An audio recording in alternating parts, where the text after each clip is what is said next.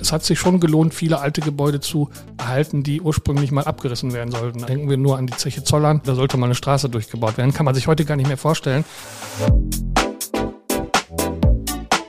Unterm U, der Dortmund-Podcast. Mit Bastian Pietsch. Hi zusammen. Herzlich willkommen zur 20. Folge von Unterm U. Seit vier Wochen sind wir jetzt hier dabei und Felix und ich freuen uns total, wie gut Unterm U bei euch ankommt und wie viele von euch uns mittlerweile auch regelmäßig hören. Im Thema des Tages geht es heute um alte Gebäude. Dass man aus ihnen echt noch was machen kann, zeigt nämlich aktuell ein neues Hotel direkt neben der Tiergalerie. Es gibt in Dortmund aber auch einige Beispiele, bei denen schicke Gebäude eher verfallen oder jedenfalls nicht besonders gut genutzt werden. Ich hoffe, ihr habt einen tollen Start ins Wochenende. Los geht's mit dem Nachrichtenupdate. Update.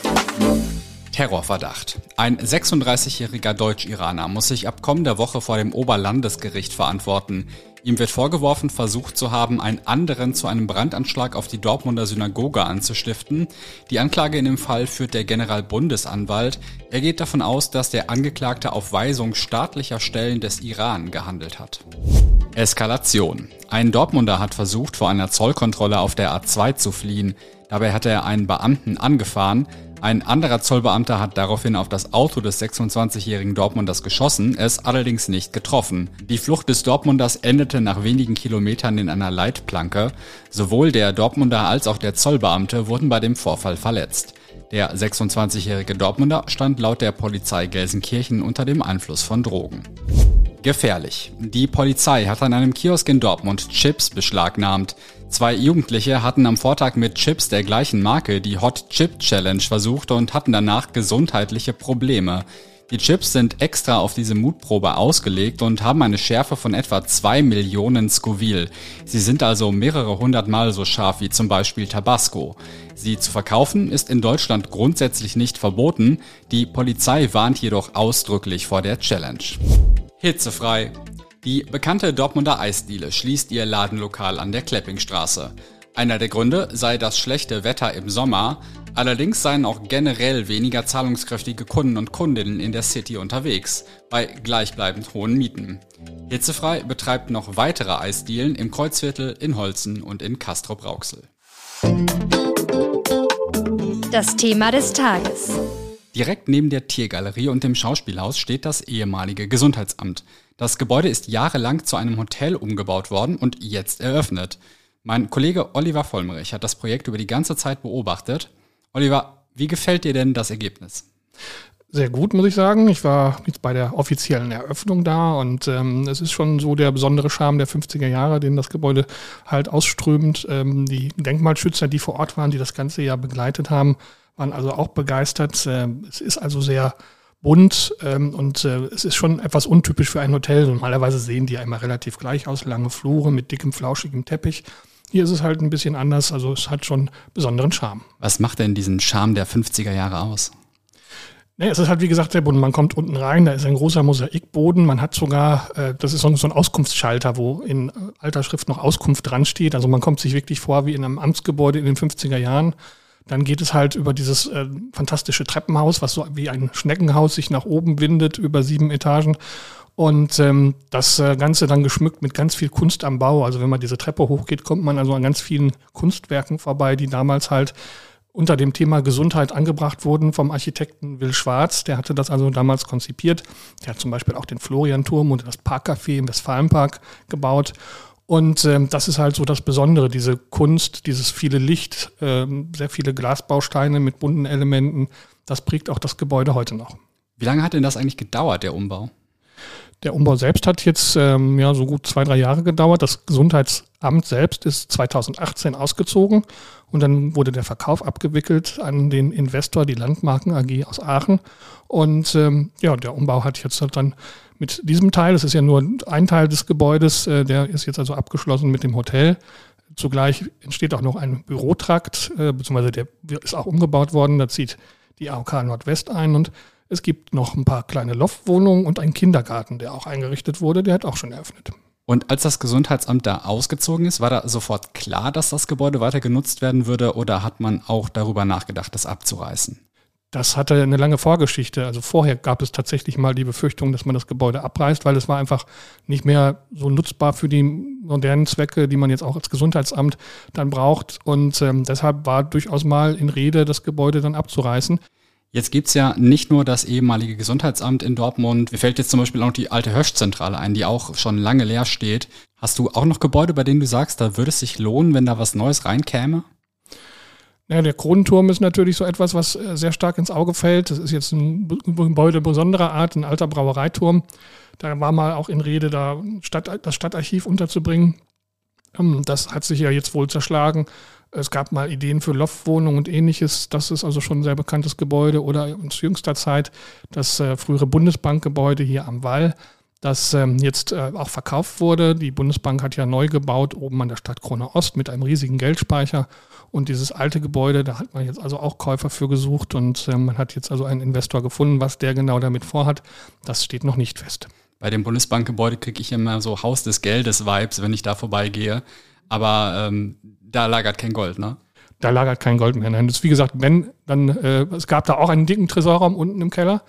Aber das äh, ist alles umgezogen jetzt in den Hochsicherheitstrakt, so würde ich es mal nennen, oben an der Stadtkrone Ost. Über den Kronturm hast du ja mit Felix schon vor einer Weile gesprochen. Magst du noch mal kurz zusammenfassen, was da gerade Stand der Dinge ist?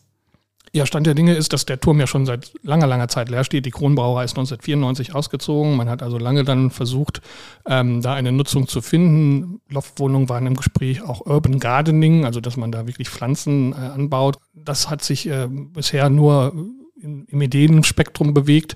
Und äh, zuletzt gab es halt auch Gespräche mit dem Eigentümer, da das Stadtarchiv unterzubringen, also die verschiedenen Etagen dann als Archivräume zu nutzen. Nur das hat sich, wie gesagt, zerschlagen. Ich würde sagen, so von den Gebäuden, die bewegteste Geschichte hat ja echt die alte Höchstzentrale. Da gibt es ja auch ganz tolle Aufnahmen aus dem Gebäude von diesem ehemaligen Konferenzraum. Ich finde das sehr eindrucksvoll. Weißt du, was damit jetzt passiert oder wie es damit jetzt weitergehen soll? Da hat es ja schon diverse Eigentümer gegeben. Es gab mal einen, der wollte da auch ein Hotel unterbringen. Ähm, da gab es also auch schon Umbaupläne. Das äh, ist dann ebenfalls nichts geworden. Ähm, zuletzt ist das dann immer mal wieder als Spekulationsobjekt an den Immobilienmarkt gebracht worden.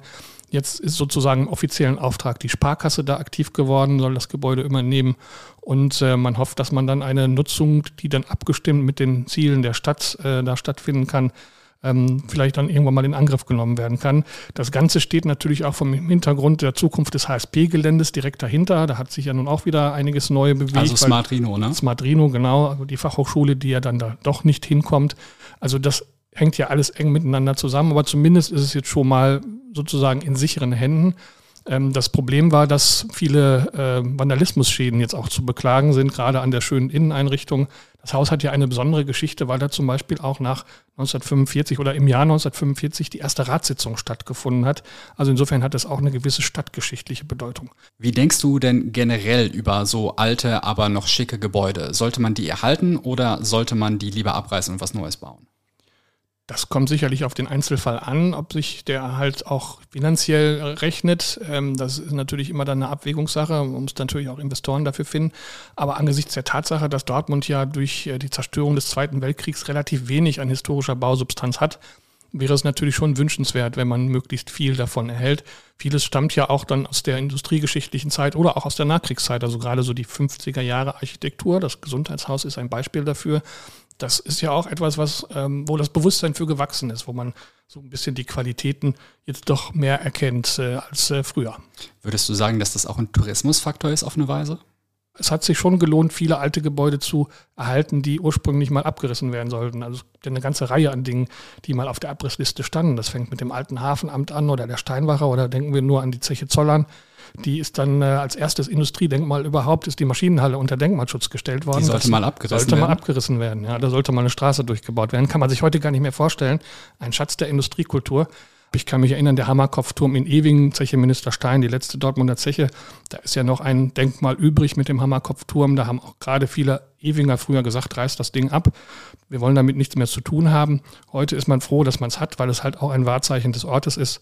Oder das beste Beispiel, das ehemalige Museum am Ostwall, da war der Abriss sogar schon beschlossen. Da sollte dann ähm, ein neues ähm, Wohnhaus für Senioren gebaut werden. Und dann haben sich aber dann doch unter anderem eine Bürgerinitiative und die Initiativen von Architekten und Bauleuten durchgesetzt, die dann dort das Baukunstarchiv untergebracht haben. Also es gab ja mal Zeiten, wo man wirklich sehr gedankenlos mit dem industriellen Erbe oder auch dem baulichen Erbe umgegangen ist. Das ist Gott sei Dank jetzt etwas anders. Warum ist das überhaupt eine Debatte? Also warum, was ist das Gegenargument, die zu erhalten? Das ist sicherlich dann die Kostenfrage. Man muss ja immer, wie gesagt, eine Nutzung dafür finden, man muss einen äh, Investor dafür finden und ähm, der Erhalt muss sich für die dann natürlich irgendwann rechnen. Aber wie gesagt, es wird sicherlich Objekte geben, wo es wirklich sehr schwer ist, die zu erhalten. Aber ich würde schon dafür plädieren, dass man äh, da doch sehr genau hinschaut. Ist da irgendwie auch das, das Bauen selbst ein Thema, dass so alte Gebäude schwierig umzubauen sind? Das ist aktuell ja bei den Schulen die Diskussion. Die Kreuzgrundschule ist da das aktuelle Beispiel. Ähm, die Stadt sagt, es lohnt sich nicht, das umzubauen für moderne pädagogische Konzepte. Äh, deshalb soll es abgerissen und durch einen Neubau ersetzt werden. Und äh, andere sagen, das ist halt schon ortsteilprägend und äh, sollte erhalten bleiben. Und auch das Argument mit dem Klimaschutz sozusagen, also die ähm, CO2-Bilanz von Abriss und Neubau ist natürlich eine andere als ein Umbau im Bestand. Hast du ein Gebäude, wo du persönlich sagst, das muss auf jeden Fall erhalten werden und vielleicht sogar eine Idee dafür? Ja, wie ich vorhin schon erwähnt habe, also dieses alte Hösch-Verwaltungsgebäude, das ist ja nun ein sehr ähm, ja, imposantes Gebäude. Das ist natürlich schon auch für die, für die Stadtgeschichte, für die Industriegeschichte äh, was Besonderes und sollte auf jeden Fall erhalten bleiben. Ein Abriss ist da auch kein Thema. Es steht ja auch unter Denkmalschutz. Und wie gesagt, meine Idee wäre, wenn man zum Beispiel auch den Bezug nimmt zu der ähm, Nachkriegsgeschichte, erste Ratssitzung, ähm, vielleicht ein Museum für Stadtgeschichte. Das ist ja ohnehin in der Diskussion. Das wäre zumindest in einem Teil des Gebäudes denkbar. Und sollte das passieren, dann werden wir das natürlich im Blick behalten. Vielen Dank, Oliver, für das nette Gespräch. Gerne.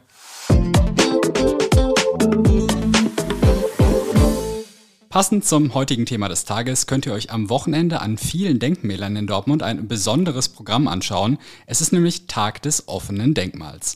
Mit dabei sind zum Beispiel die Kokerei Hansa, der Borsigplatz, ein Freimaurerhaus und ein alter Hochbunker und das ehemalige Gesundheitsamt ist auch dabei. Im Friedenbaumpark findet am Samstag ab 18 Uhr das Lichterfest statt. Neben den verschiedenen Lichtinstallationen gibt es dort auch eine Rock- und eine Schlagerparty und ab 22.15 Uhr eine Lasershow. In Hombruch könnt ihr auf den Hofflohmärkten stöbern. Anwohner und Anwohnerinnen verkaufen dort in Gärten und Hinterhöfen ihre Raritäten. Wenn ihr bei Dortmund News immer auf dem Laufenden bleiben wollt, schaut euch auch gern mal unser RN Plus Abo für 3 Euro für drei Monate an. Damit helft ihr uns mit einem starken Team Journalismus aus Dortmund für Dortmund zu machen und auch die Debatten anzustoßen, die die Stadt weiterbringen. Ich hoffe, ihr habt ein schönes, sonniges Wochenende vor euch. Die nächste Folge von Unterm U gibt's am Dienstag dann wieder mit Felix. Aber auch wir hören uns in der nächsten Woche wieder. Lasst euch gut gehen und bis dann.